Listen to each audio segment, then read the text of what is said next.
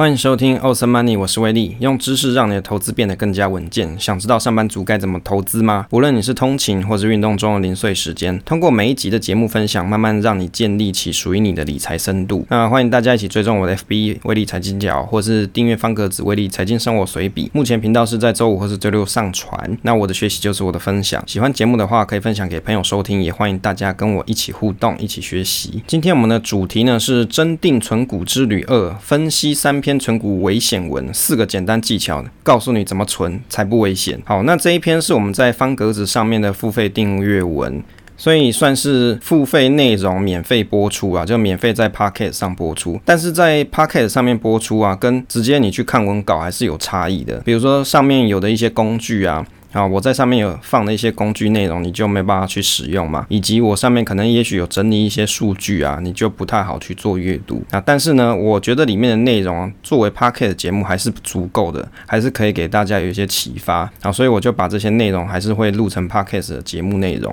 当然还是欢迎大家有机会可以去订阅一下我们的威利财经生活随笔啊。好，开始我们先来讲一下今天的内容啊。这个这一次的题目是叫做分析三篇存股危险文嘛，四个简单技巧。告诉你怎么存在不危险。副标题是“存股好危险呢？什么是真定存股？不要污名化存股好吗？”我们在五月的时候有发了一篇文啊，是叫做《真定存股寻找之旅一》。好，台股大跌，买大盘指数这么好，你为什么要找定存股？好，因为上一期是五月发的文啊，我就不太想要被人家讲说啊，这个好像那个漫画猎人一样。那有个作者叫富坚哦，有如果你有去看 PTT，每次人家如果有脱稿，就会说你你富坚了哈。好，所以我不想跟他一样，我还是给他。写下去，那欢迎大家去免费订阅这个专题文章。好，路过看过的看官，你可以去按个爱心，分享网志给喜欢的朋友参考。这一次呢，跟大家讨论一下网络上所提到的存股很危险的一些文章。我会针对这个文章的内容来做一下分析。三篇市场上不同的，比如说投资大神啊，他都说啊，存股有一些危险啊，有一些盲点的文章啊。那我就看完做分析，告诉你看似安全的存股到底危不危险，然后也提出四个简单技巧。那连投资新手都可以学习的存股进场评估方式。那你现在在收听的就是这篇文章的语音网志版本啊。那一些工具啊，投资的工具，我所设置的投资工具啊，就请参考文章内的连结。那 Podcast 内容我会再多补充一些，可能我当时写文章的时候没有想到的东西。那大纲有哪些呢？第一个就是，诶。想存股，你为什么不都直接买中华电信呢？第二个就是存股非常危险吗？哦，那既然很危险，那干嘛一堆人存？接着呢，这样存股超危险，只存金融股的四个缺点，以及存股的致命危险，还有想靠存股致富，你需要留意的两大盲点。好，这篇这三篇大神的文章，那我也把它去看了，做一下心得分享啊。他们的好内容我都不会去揭露，因为那是别人的著作财产。那我只是针对我在里面看到的心得去做阐述。第三个就是四个简单技巧，告诉你怎么存股进场才不危险。第一点啊，想要存股，为什么直接不直接都去买中华电信就好？好，因为我们在上一期啊，第一期的文章里面有提到说，PTT 的一篇文章，这个原坡他想要找跟中华电信一样低波动高。配息的股票，那为什么他不直接就干脆去买中华电信就好？干嘛那么多烦恼，对不对？我自己觉得有一些原因啊。第一个就是他觉得单压中华电信一档的风险过高，他可能想要分散配置啊。因为中华电信嘛，大家都说电信股正在衰退嘛，他可能会怕这种风险哦，产业风险或是个股风险。第二个啊，因为他在海外投资版他也有发问，代表说他可能想要做资产配置，不太想要单压国内的标的。第三个，他想要波动率更低，跟去年三月啊，还有现在的高。高点落差没有超过两年股息，这一点呢、啊，可能连中华电信都不算。我的心得是哦，通常这种文章啊，你发在 PTT 上面呢、啊，很难会有什么建设性的答案呢，因为他把问题让大家去帮他想嘛，所以代表他其实没有花什么时间去做功课，那又到处贴文，比如说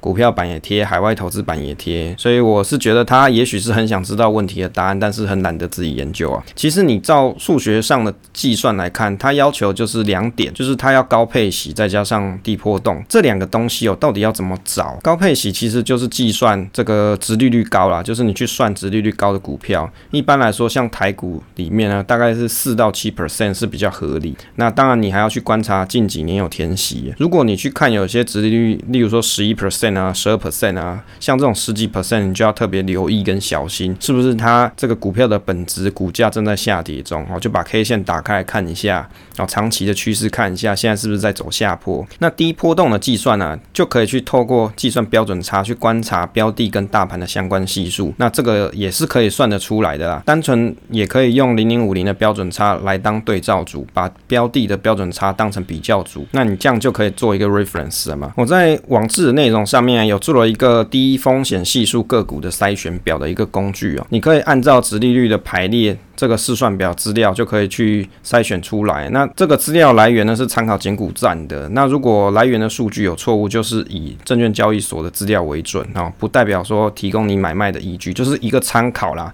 但是你不要完全都照这个表去做你的买卖操作，就是你参考完之后，你可以去求证嘛，可以去查证。比较有建设性的这个意见，在市场投资里面啊，你看啊，波动率你要很低，最好还要跟定存差不多的这种波动度，很难呐、那如果你想要去了解说，诶，在台湾到底有哪些高股息低波动的 ETF 啊，可以去参考我们在上一期方格子的这个付费订阅文里面有提到六档高股息低波动 ETF，在这一篇文章里面就有用一些。方式用简单的一句话去描写这些高股息低波动的 ETF，那可以让你比较快速去了解这种 ETF 的设计目的啊。所以你去了解了之后啊，你就会了解它的风格取向，那你就可以去知道说它这样子的设计原则是不是符合你的需求。一般来说啊，像国外的标的其实很多都不太配息啊，所以如果你要去考虑到国外的标的要能高低点落差低于两年股息，其实很难找到，不如你去买全市场类型的 ETF 去配置会比较实在。例如说有哪些市场型的 ETF，海外的，像 VET 嘛，就全球类型的全市场嘛，或者是 VTI 美国类型的 ETF。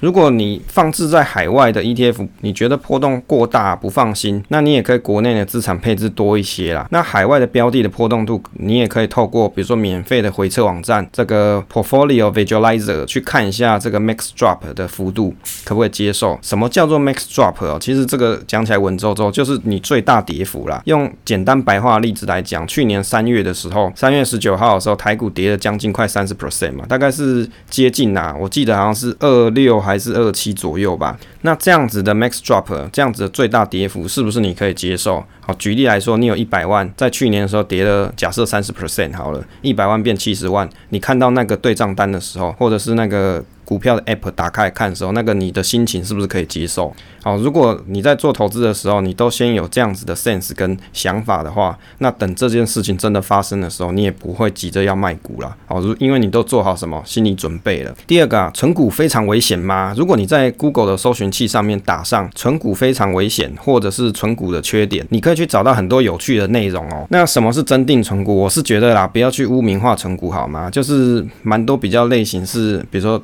推广指数化的投资人，他就会去讲说啊，存股很危险啊，干嘛存股这样子？那以下的内容啊，我都是针对我读后心得来这个评论分享，在网志上你都可以连到这个作者的部落格，或者是。转贴他的新闻，好，就是有些记者会去转贴这些部落客的新闻嘛，好，那这种新闻我也有附在这里面，可以给大家做 reference 当参考。第一篇文章哦，它是这个资工心理人的理财笔记所写的文章，它的题目是指说这样子存股超危险，只存金融股的四个缺点。那我个人呢、我在做分析评论的时候，我不会都只是讲一些优点，那我也会讲一些缺点，就是优点缺点都讲讲，让你自己去思考一下哪一个是比较符合你的想法。他在这一篇。文章里面就有提到，它主要是提存金融股的一些好处，例如说股价便宜啊，有护城河啊，或是通过金融股可以有复复利投资啊，还有稳定现金流，好，然后比定存的利息来得好。其实这些东西就是大家普世价值啊，大家都是这样想的，就是你买金融股大概就是有这些优点，因为它是什么？金融是特许行业嘛，所以等于是它有某种程度的护城河。那它的股息配发是相较其他的产业来说是比较稳定一些，所以他有提到一些缺点哦。第一个是讲说银行可能会有连带案踩雷的问题哦，因为大家都知道这个银行股啊，金融股是特许行业，但是呢，他提到问题是说这些银行它常常会参与一些连带案，就是借钱给一些公司嘛。那但是如果这些公司没有还钱，就很容易踩雷，就变成说会影响到获利。诶，影响到获利会怎么样？就是利息发的少嘛，这就是一个问题点。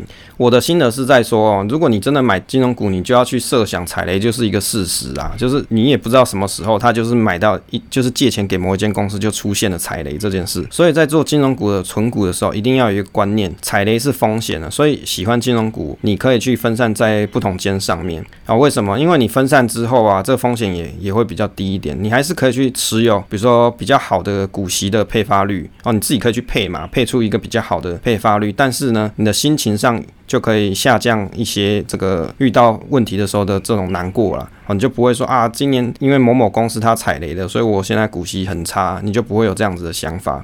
那我比较喜欢的组合啊，是公股加上民营的组合。那为什么要这样配置呢？是因为公股银行它有稳定性，但是呢，它常常都会需要背负一些政策性的任务，比如说像是国家要造船的时候啊，就是我们不是要盖一些潜舰嘛，造一些潜舰跟一些驱逐舰之类的，像庆富案就是一个。很有名的例子啊，这个庆富哦，因为他为了要筹措资金。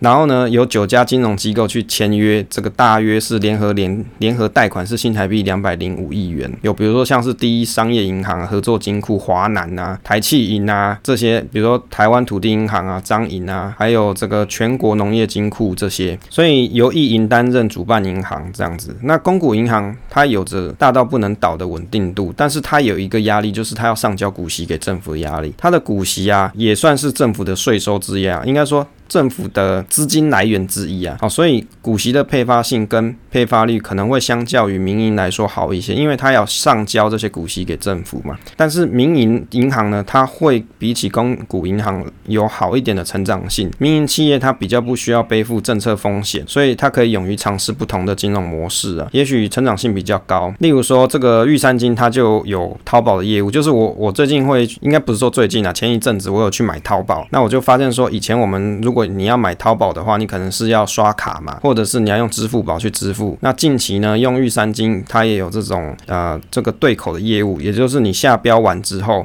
你可以选择用玉山金的账号去支付款项。你只要把钱转给玉山金的这个虚拟账号之后，它直接会用这个账号里面的钱去帮你结账，然后去结淘宝上面的。账，所以呢，算是方方便啊，然后也很好用，你也不用去考虑说我要什么钱转人民币之类的，通通都不用，因为他都帮你转好了。那像他讲的这个问题哦，要怎么样子去应对啊？要存金融股，当然分散着存是上策啦，可以某一年度你都存一档嘛，那隔一年再存另外一档，这样长期累积的时候，你各档都会有。第二个，他有提到这股本膨胀的问题啊。他提到说，金融股会配发股票股利，容易导致股本膨胀，导致价格下滑，结果股息赚到，结果价差赔了。我的心得是说啊，股票股息的设计目的是在于说，公司当需要成长发展的时候，因为现金要留在公司成长投资使用，因此采取使用配发股票股息的方式给股东，等于是让股东可以持续参与成公司的成长了。所以这个意思就在于说，假设今天公司它的成长的比较好，那股东手上的股票股利的价值就会更高一些。当这个公司啊，它大到一个程度的时候，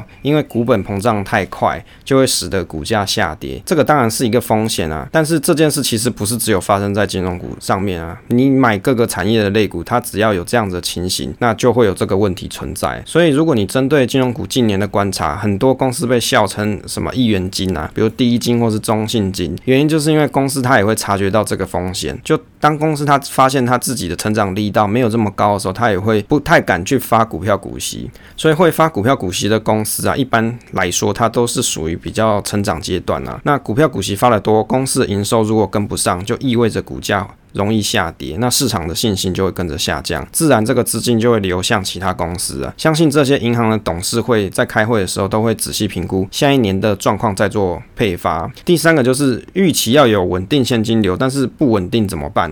这个问题其实就同第一个问题一样，这个银行倒债啊，导致该年股息配发的不好，或是不配发。我的心得是在于说，这个问题对策啊，就是你要通过分散不同档的公司，可以有效降低风险。第四个哦，认为存股比定存利率更高的报酬，但是把这个定存认为是无风险啊。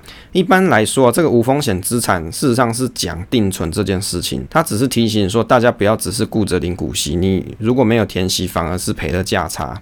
我的心得是在说，我每次看到一堆文章写到定存股，就是怕人家把股票当定存，我就觉得很好笑。股票的投资本质上面就是有风险性资产，在投资前本来就要有一个认知是说，投资没有稳赚不赔，也是有赔钱的时候。那到底要怎么应对嘞？一般来说啊，你在投资一档个股要做长期投资，一定会先检视股息配发是否稳定，还有股息的配发率，有天息才是王道。以华南金来说啊，我们可以看华南金的图表啊，这个。图表上面就有讲到这个填息花费的日数，你都可以去看出有没有填息，还有盈余配发率啊。像近年来华南大概都有八十 percent 左右，哦，可以配发的出来。当然，因为华南有遇到这个二零二零年的永昌案啊，它的股息分配就会比较差一些。但是如果你可以用颠倒过来想，假设今年股票的股息啊发的不好，股价比较差，大家不太想要买，它反而是一个长期的投资机会哦。但是就是你自己去怎么看待这一档个股，跟你去想象它的未来好不好？第五个是重压单一个股的风险，我心得是在于说，这个风险我认为啊，几乎不会在一般人身上发生。原因是因为一般人小资族在一开始投资的阶段啊，能够存一档两档的股票就已经不太容易了。如果即使你看走眼，这个部位还不至于太大，那先前投资风险也不至于太大。那如果说有持有大部位的投资人，一般来说也不太可能只压单一档个股。正确来说，进入投资市场就不应该只压一档个股，这是基本原则。接着进行第二篇文。章的讨论哦，这一篇文章是绿角医生所写的，那他的题目是叫“存股的致命缺点”，无法退休的存股投资人。还有啊，他的另外一篇文章是叫做“存股的致命缺点二：单一股票的脆弱性”。这两篇文章啊，他就有提到他对存股的看法。这个绿角医生，大家可以去参考网络上的介绍，或是你在我的网志里面去点连结。他在台湾算是指数化投资的一个先驱跟爱好者。那我早年也有去买过他的美股指数化投资的书，所以我有一些在美股券商投资的部位，就是因为看了他的书，所以去做实际的操作。好，那我也跟他书里面学习到不少内容。他在他的文章里面哦，举的很多美国的案例啦，那比如说像是柯达相机呀、这些，那柯达相机我有去维基百科看过，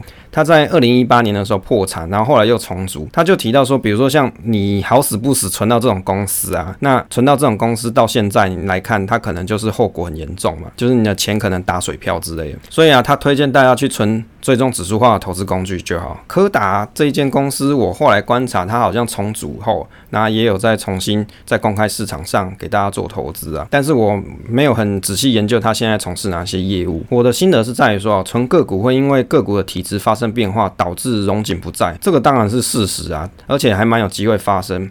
因为世界一直都在改变，像小时候大家可能会买什么 MP3 player 嘛，现在就没有这种东西啊，或者是以前大家会烧光碟嘛，现在很多人买电脑根本连光碟机就没有。但是我会去想一个问题啊，你存指数化工具就一定没有问题吗？好，存指数化工具会有什么问题哦？比如说你你去参考 SPY 的线图，假设投资人你在两千年买进，你要到七年才会解套，哦，就是七年后你才会解套。那你在二零零七年买进的时候，你要到二零一三年，隔了六年才。还可以解套。一般来说啦，做指数化投资的朋友，他们都会用分批进场来做投资，这样子就不用怕买到高点之处。但是有一个比较 worst case，就是最差的情况。那好死不死，结果你要退休的时候，六十五岁了或七十岁，你要退休了，那这时候股价你所持有的这个大盘指数啊，它持续下跌，一直跌，一直跌，然后跌连跌好几年。那你的心情会是怎么样子哦？如果你在当时你没有去做股债平衡，例如说像二零零五年的时候，SPY 跌了四十六 percent 啊，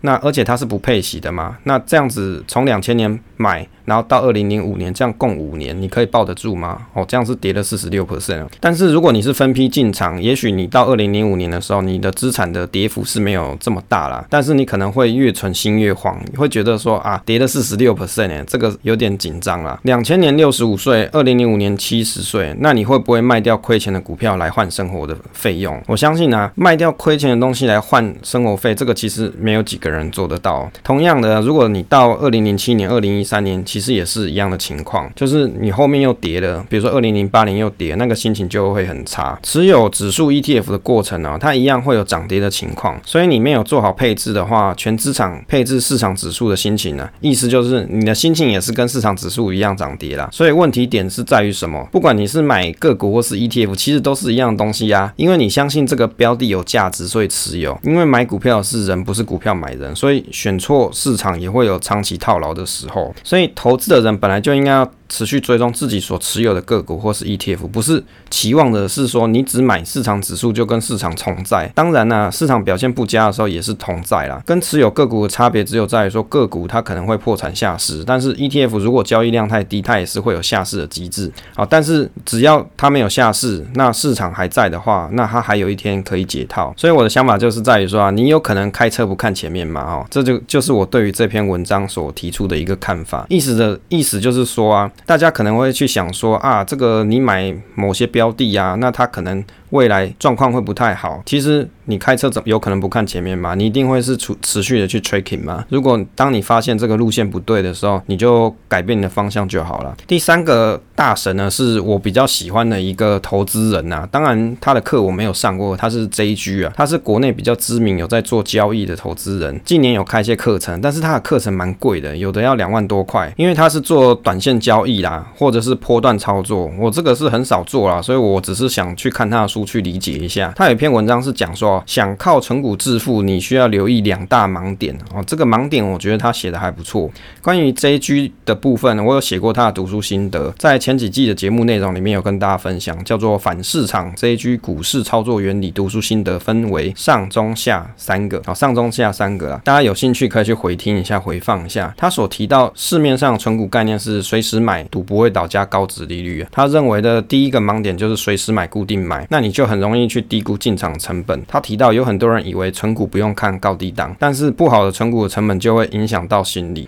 第二个盲点就是忽略掉账面亏损的人性反应。他有认识到不少存股的朋友就深受其害，承受不住下跌的风险。接着就跟大家分享哦，第三个部分，四个简单技巧，告诉你怎么存股进场比较不危险。其实我的心得是在于说，存股当然可以固定买，你也可以不定时买。第一个技巧就是你在买的时候，你可以先去判断一下近三年的股价走势变变化啦，比如说像是低点跟高点啊，跟目前现价它高低点落差的情况。举例来说，像二二零二一年的八月二十七号，中信金的价格是二十二点七五元，跟三年的高点二十三点九五元呢，是相较为接近啊。就是你可以先判断一下现在的这个市价的变化跟。过去高点低点的这个比较，你可以先有一个基本的概念，这是一个比较有用的方式，是因为你这样子，你就可以先想好说，诶，这档这个股票啊，过去的高点跟低档，它大概是在哪里？我现在进去的点位大概是在哪里？这是进场的技巧。第二个进技巧就是你可以去参考云端值利率观察表啊，就有放在我们网志里面的连接，在这里面啊，你就可以去看这值利率的部分。那云端值利率观察表啊，它后面会有列说。比如说现在是属于便宜价，或者是是合理价。那我是采用温国信老师的方式，你可以去看六年平均股息乘以十六倍。当然也有朋友是讲说，近期像这种存股的东西，你去看值利率越来越不准。不过我觉得还是很好用啊，因为你看这个表里面，你还是可以一目了然知道说这些公司它到底还有没有在获利。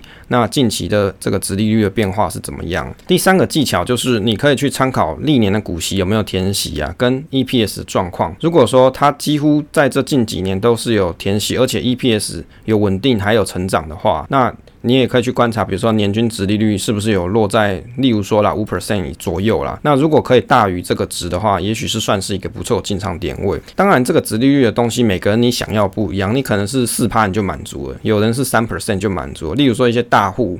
哦，一些大户他的资金部位很多，他就不想要波动太高，就有个三 percent、四 percent 他就可以接受。所以这还是要看人呐。所以像我自己在投资的时候，我也会用五 percent 来当做一个基准点位。其实啊，在存股的技巧里面呢，五趴殖利率的意思就是指说，你如果持有五趴殖利率的股票，代表你放完了二十年，那你持有二十年，它就是存股零成本的概念。这个存股零成本是指说存股的一种哲学的说法，并不是会计上面的角度去看。如果你在在存股成本接近是零，或是已经是零的时候啊，这市场涨跌就不太会影响到你的心情的，因为对你来说，因为时间过去了，扣掉时间的价值了，那现在这个股票成本对你来说，它的价格已经是零成本。当然，这种做法你要去选择，比如说公司的经营状况是比较稳定，而且股息是有持续配发啦，啊，还有填息的这种公司来选会比较好。第四个技巧就是可以观察一下往年大跌大概是多少钱，例如说疫情大跌的时候吧，这一档个股它是跌到多少钱，那你这样子对于进场的点，你就会一个风险损害啊这这种心理，你就会有一个底，就是你知道底在哪里。当你知道底在哪里的时候，你又知道现价，那你就可以依据现价跟这个底的点位啊去做这个分配的动作，那你就可以分批进场。那这是一一个比较简单的投资方式。每个人啊，其实在你的心里面啊，都有一个价值的指标，你必须要去找你自己的标准在哪里。别人的建议都只是参考，就是随着时间过去之后，存股成本越低，你就越能够接受市场的挑战。好，后面这个存股到底是不是定存，会不会存一存转变存骨头啊？那存股跟资产配置的差别在哪里啊？我应该要怎么开始做存股的计划配置？那这些内容有机会会在未来跟大家分享。感谢大家收听这一期的节目，分享总是单纯的快乐。